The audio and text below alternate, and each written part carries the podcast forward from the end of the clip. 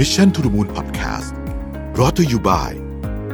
สีจันสกินเอเซนเชียลคอมแพคพาวเดอร์แป้งแนบเนื้อบางเบา เป็นธรรมชาติ เนียนกริบ แนบสนิทผิว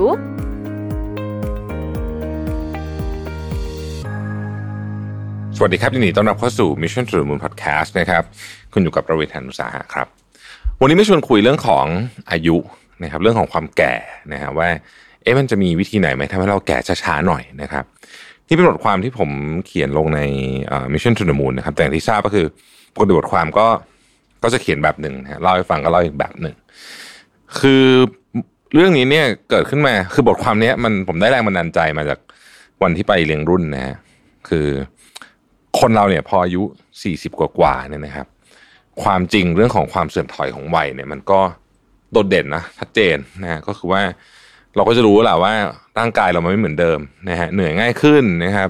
โรคภัยถามหา บางคนก็หงุดหงิดง่ายขึ้นอะไรอย่างเงี้ยคือมันก็จะมีอะไรต่างๆนานามากมายนะครับ ที่เกิดขึ้นบางคนก็อ่อนั่นแหละ เสื่อมถอยหลายเรื่องนะครับ หน้าตาก็จะสุดโทรมมีริ้วรอยต่างๆนานานะครับ วันที่ไปเลี้ยงรุ่นเนี่ยผมก็เจอเพื่อนเก่ามากมายเลยเนาะก็ คุยกันแบบสนุกสนานมากนะครับ แล้วผมพบว่าคนอายุ 40 กว่าๆเนี่ยมีหลายแบบ มีประเภทที่แบบดูเด็กอะดูแบบดู 30 ต้นๆก็มีนะ ดู 40 ก็คือเท่าอายุ 40 กว่าเท่าอายุเนี่ยก็มี แล้วดูเกินไปเยอะๆก็มีนะฮะเพราะฉะนั้นเนี่ยก็ก็น่าสนใจในประเด็นนี้ แต่ว่าผมพบว่าความรู้สึกว่าคนเนี้ยเวลาเรามองเขาเนี่ยว่าเขาหนุ่มหรือเขาว่าเขาหนุ่มกว่าวัยหรือว่าแก่กว่าวัยเนี่ย มันไม่ใช่แค่รูปลักษณ์ภายนอกนะฮะ มันเป็น attitude ของเขาด้วย คือเขายังมีพลังในการในการแบบอยากจะทำนู่นทำนี่มีพลังในการฝันแค่ไหน ผมว่าเนี้ยเกี่ยวเยอะมากว่าคุยแล้วจะรู้สึกว่าเฮ้ยโหคุยคนนี้แล้วได้พลังนะฮะผมคิดว่าองค์ประกอบของพลังความเป็นหนุ่มสาวนี่มันมาจากสองส่วน อันแรกก็คือแน่นอน young at heart นะครับ จิตใจ อันที่สองคือ young at health นะฮะก็คือมาจากร่างกายที่รับการดูแลเป็นอย่างดี และสองอย่างนี้เนี่ยจะบอกว่าแยกจากกันไม่ได้เลยนะ คือมันต่อเนื่องกันไปหมดเลย นะครับ วันนี้ผมเลยเอา 15 หัวข้อที่ผมคิดว่ามันจะช่วยให้เราเนี่ย แก่ช้าลงไปนิดหนึ่งนะคือยังไงเนี่ยเราหยุดเวลาไม่ได้อยู่แล้ว แต่ทำยังไงให้มันช้าๆหน่อยนะครับ ข้อที่หนึ่งคือเรื่องของอาหารครับหนึ่งใน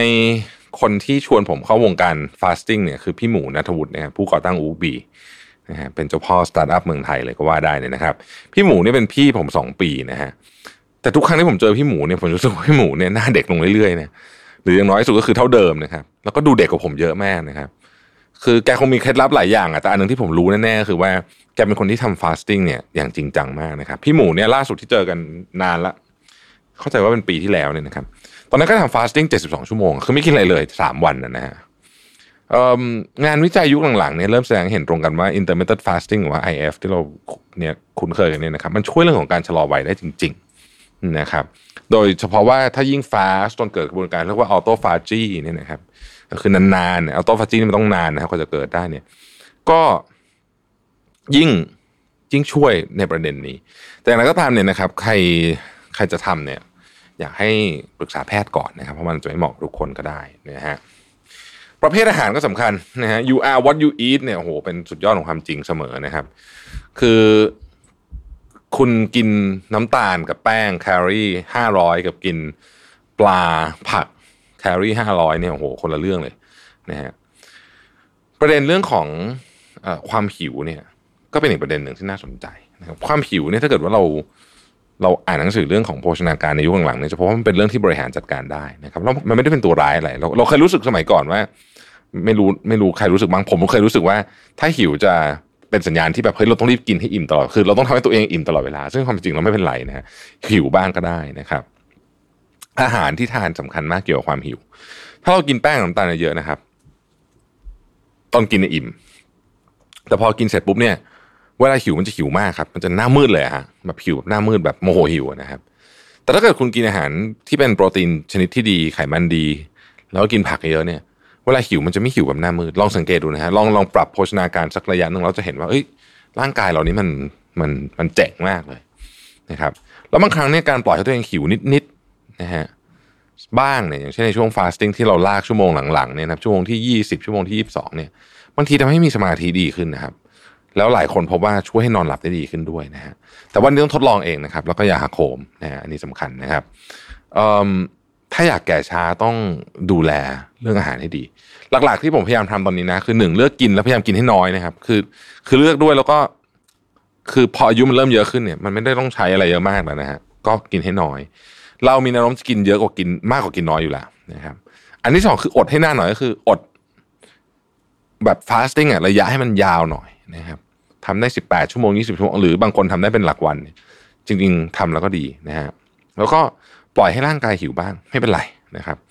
บางทีดีด้วยซ้ำนะฮะก็อันนี้เป็นหลักการเรื่องของอาหาร ซึ่งขอเน้นในครั้งว่าผมไม่ใช่นักโภชนาการ เพราะฉะนั้นเนี่ยใครก็ตามที่อยากทำตามหรือว่าอยากจะทำอะไรก็ตามเนี่ยนะครับ ก็ควรจะต้องไปปรึกษาแพทย์ก่อนเสมอนะครับ ข้อที่สองคืออยู่คนวัยอื่นบ้างนะฮะมันก่อนเนี่ยผมคุยกับนิ้วกลมในสภาชานม แล้วก็มีคนถามเข้ามาเรื่องเนี้ยผมก็จำได้ว่าเออเนี่ยนิ้วกลมเล่าให้ฟังบอกว่าเขาก็มีโอกาสได้พบกับคนเยอะนะเพราะเขาไปสัมภาษณ์คนเขียนหนังสือมีรายการนู่นนี่ เอ่อเพราะว่าเคล็ดลับที่คน young at heart เนี่ยนะคือการได้พูดคุยกับคนที่ไม่ใช่คนรุ่นราวคราวเดียวกันนะครับมันเป็นการป้อนชุดความคิดใหม่ๆคือพอเราคุยกับเพื่อนเรารุ่นเดียวกันเนี่ย สมมติคุยเรื่องการเมืองเงี้ยสมมติมันก็จะเป็นชุดความคิดที่ที่ based on event event ในช่วงที่เราเติบโตขึ้นมา ซึ่งบางทีมันมันเป็นคนละคนละแนวคิดกับ กับคนรุ่นใหม่ หรือแม้แต่คนที่อายุเยอะกว่าเราด้วยนะครับคือไม่จำเป็นต้องต้องคุยกับเด็กกว่าเนี่ยคุยกับคนที่อายุเยอะกว่าเราก็จะเห็นมุมมองที่แตกต่างกันไปดังนั้น ถ้าอยากยังให้ทานก็อยู่คนอื่นบ้างนะครับข้อที่สามครับ จริง ๆ เนี่ยถ้าอันนี้อันนี้แล้วแต่คนนะแต่จริงๆแล้วเนี่ยปัญหาบางอย่างเนี่ยสามารถแก้ได้ด้วยด้วยด้วยคุณหมอนะครับยกตัวอย่างเช่นเส้นผมรอย เขียวย่นใบหน้า แต่ก่อนผมก็ไม่เคยสนใจพวกนี้เลยนะจนกระทั่งหลังก็คิดว่าเออเออต้องเริ่มไปทำบ้างเหมือนกันนะฮะก็ค่อยๆไปนะผมก็ไม่ใช่สายนี้ขนาดนั้นแต่ว่า ก็ก็ลองไปนะฮะคุณหมอก็มีทางออกให้หลายเรื่องเหมือนกันนะครับ ข้อที่สี่เนี่ยนะครับ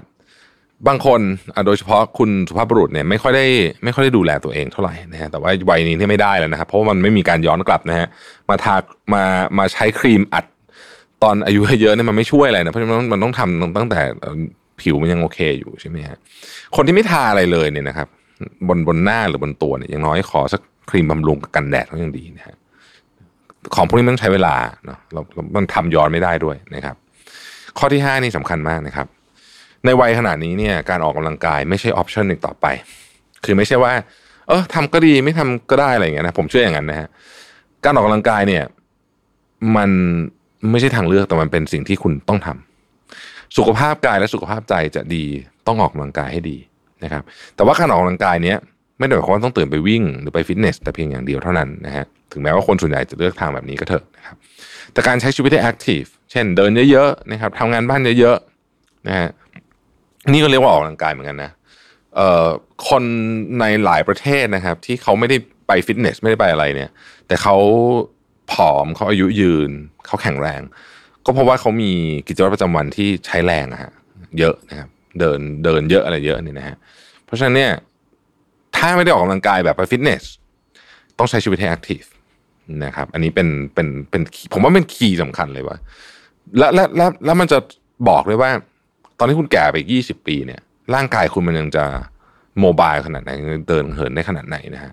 ซึ่งผมว่าอันนี้สำคัญมากคือ เราอายุเยอะเนี่ยเราเราเราเข้าใจได้ แต่ว่าเราอยากเจออายุเยอะแบบ ค่อนข้างแข็งแรง และไม่ต้องพึ่งพาคนอื่นมากถูกไหมครับเพราะฉะนั้นเนี่ยหรือว่าลดระยะเวลาของการพึ่งพาคนอื่น ให้มันเหลือสั้นที่สุด ดังนั้นเนี่ยเราก็ต้องรักษาร่างกายเราให้แข็งแรง ออกกำลังกายนี่คือสำคัญมากนะฮะข้อที่ 6ทำงานให้ฉลาดขึ้นนะครับ เราน่าจะเคยได้ยินคำพูดที่บอกว่า when you get older be wiser นะครับนี่ผมได้ยินตั้งแต่เด็กๆคำว่า wiser เนี่ย ผมมาเข้าใจตอนหลังว่า แต่ก่อนผมจะผมชอบคิดว่าโตขึ้นแล้วต้องต้องเก่งด้านแบบ เทคนิคมากขึ้นแล้วมากขึ้นจริงๆเราไม่ใช่นะคำว่า wiser จริงๆเนี่ยมันมันอาจจะไม่ใช่การฉลาดเชิงเทคนิคแล้วจริงๆแล้วเนี่ยเราพออายุเราเริ่มเยอะเนี่ย capacity ในการขยายความสามารถด้านเทคนิคของเราเนี่ยก็จะเริ่มน้อยนะครับแต่ว่าเราคำว่า wiser นี่คือเราสามารถนำทรัพยากรที่เรามีอยู่ทั้งหมดทุกอย่างเนี่ยทั้งองค์คาพยพเนี่ยไปทำให้เกิดประโยชน์สูงสุดได้ไหมนะครับเอ่อทำงานเยอะได้นะฮะคือคือคนในวัยสี่สิบกว่าห้าสิบกว่าเนี่ยก็ยังก็ยังมีแรงทำงานเยอะๆได้ แต่ต้องมีการวางแผนให้ดีด้วย ไม่ใช่ว่าจะอัด ใช้แต่แรงอย่างเดียว ก็คงจะไม่เหมาะสักเท่าไหร่นักนะครับ ผมเชื่อว่ายิ่งเราสละเวลามาวางแผนมากขึ้นเท่าไหร่เนี่ย เราจะ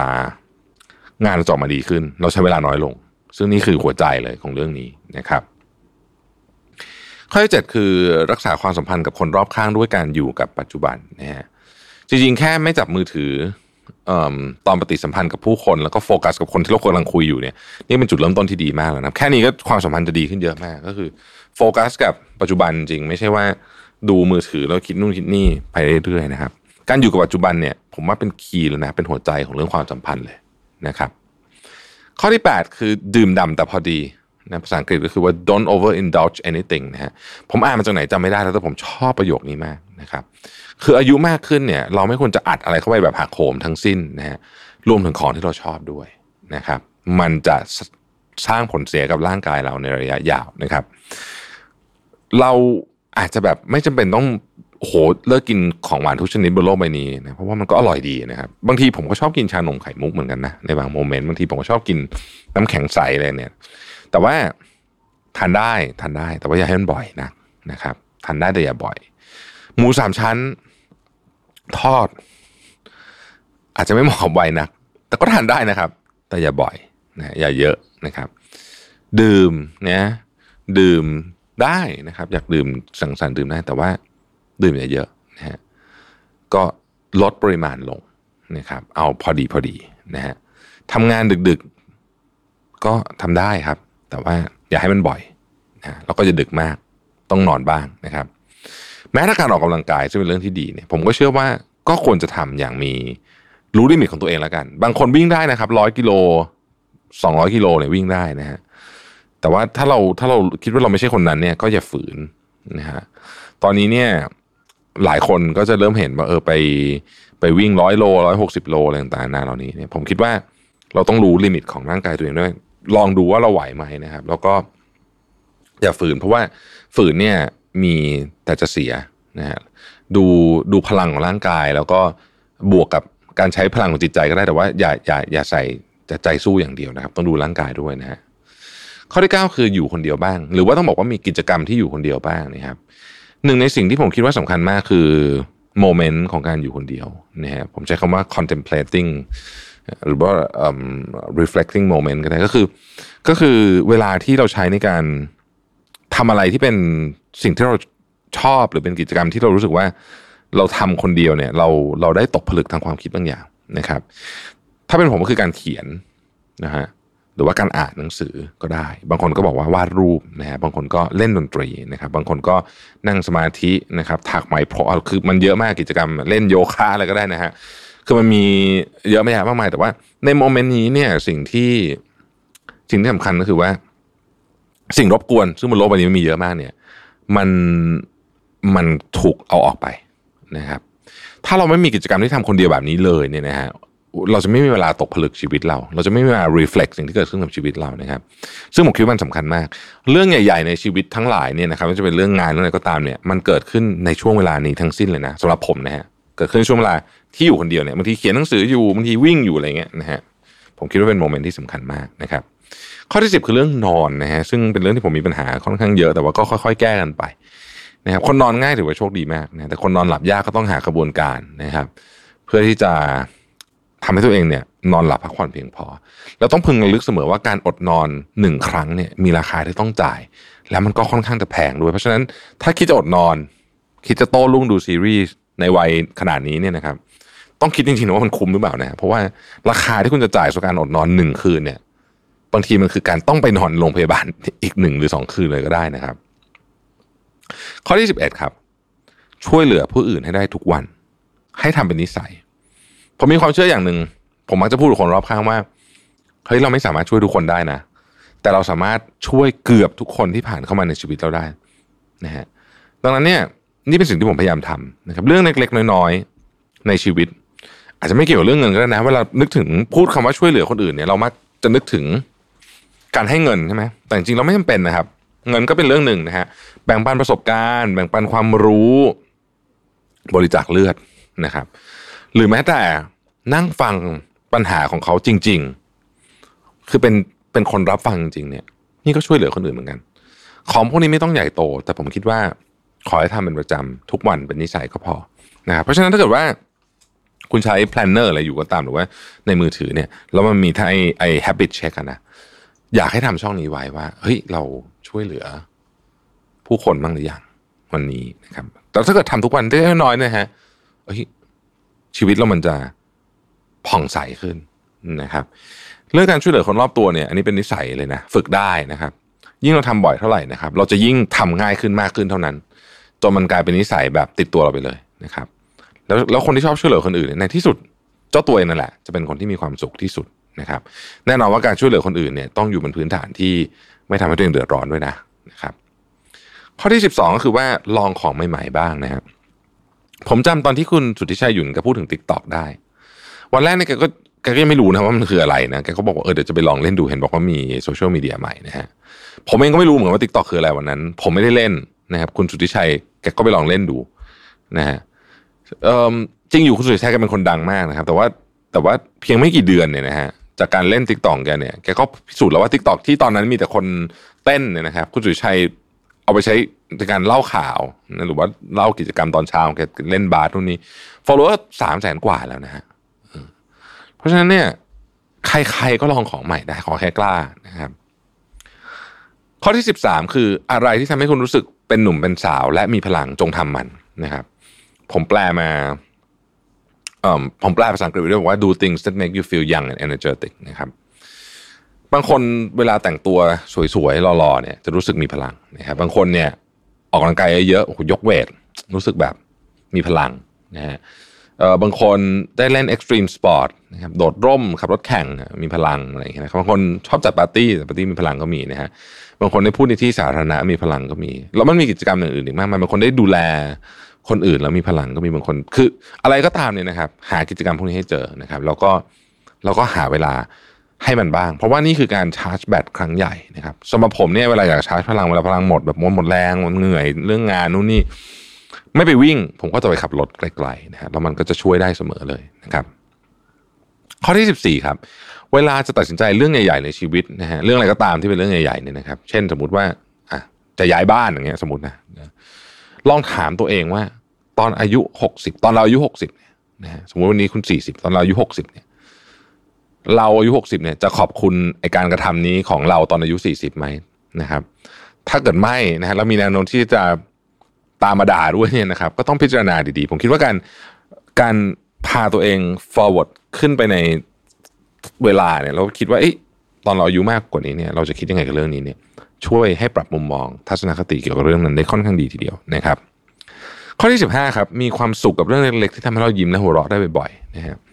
บางคนชอบเล่นกับหมา ก็เล่นนะครับ บางคนอ่านการ์ตูน อายุเท่าไหร่ก็อ่านการ์ตูนได้นะครับ บางคนชอบสนทนากับเพื่อนนะครับ หรือว่าบางคนชอบนอนกลิ้งบนเตียงไม่ทำอะไรเลยนะฮะอ่านนิยายอะไรคืออะไรก็ได้ฮะพลังเล็กน้อยพวกนี้เนี่ยมันเป็นเครื่องหล่อเลี้ยงชีวิต นะครับอะไรก็ทำให้ทำให้เราหัวเราะรู้สึกว่า เราไม่ต้องนึกถึง GDP ไม่ต้องนึกถึงยอดขาย ไม่ต้องนึกถึง cash flow พวกเนี้ยต้องหาเวลาทำบ้าง เชื่อไหมครับว่าบางทีเนี่ยนะฮะเวลาช่วงที่มันยุ่งมากๆเนี่ย หลายคนใช้ชีวิตผมคุยกับเพื่อนนะผ่านไปเป็นอาทิตย์เนี่ยโดยที่แทบไม่ได้หัวเราะเลยอะ่ะเออ คือมันมีแต่เรื่องอะ่ะ มันมีแต่เรื่องเครียดนะครับกับบ้านก็คืออยู่ดูดูทีวีดูแต่ไม่ได้ไม่ได้หัวเราะบางทีดูทีวีก็ดูแต่ หนังฆาตกรรมอะไรอย่างเงี้ยนะก็ไม่ได้หัวเราะเลย อันนี้ผมว่าผมว่าเป็นเรื่องสำคัญเหมือนกันนะครับจอร์จเบิร์นเคยกล่าวไว้ว่า you can help getting older but you don't have to get old นะฮะคุณไม่สามารถหยุดอายุของคุณได้นะ แต่ว่าคุณเลือกได้ว่าคุณจะแก่หรือไม่แก่นะครับ ขอบคุณที่ติดตาม Mission to the Moon นะครับแล้วเราพบกันใหม่ สวัสดีครับ Mission to the Moon Podcast Presented by ศรีจันทร์ Skin Essential Series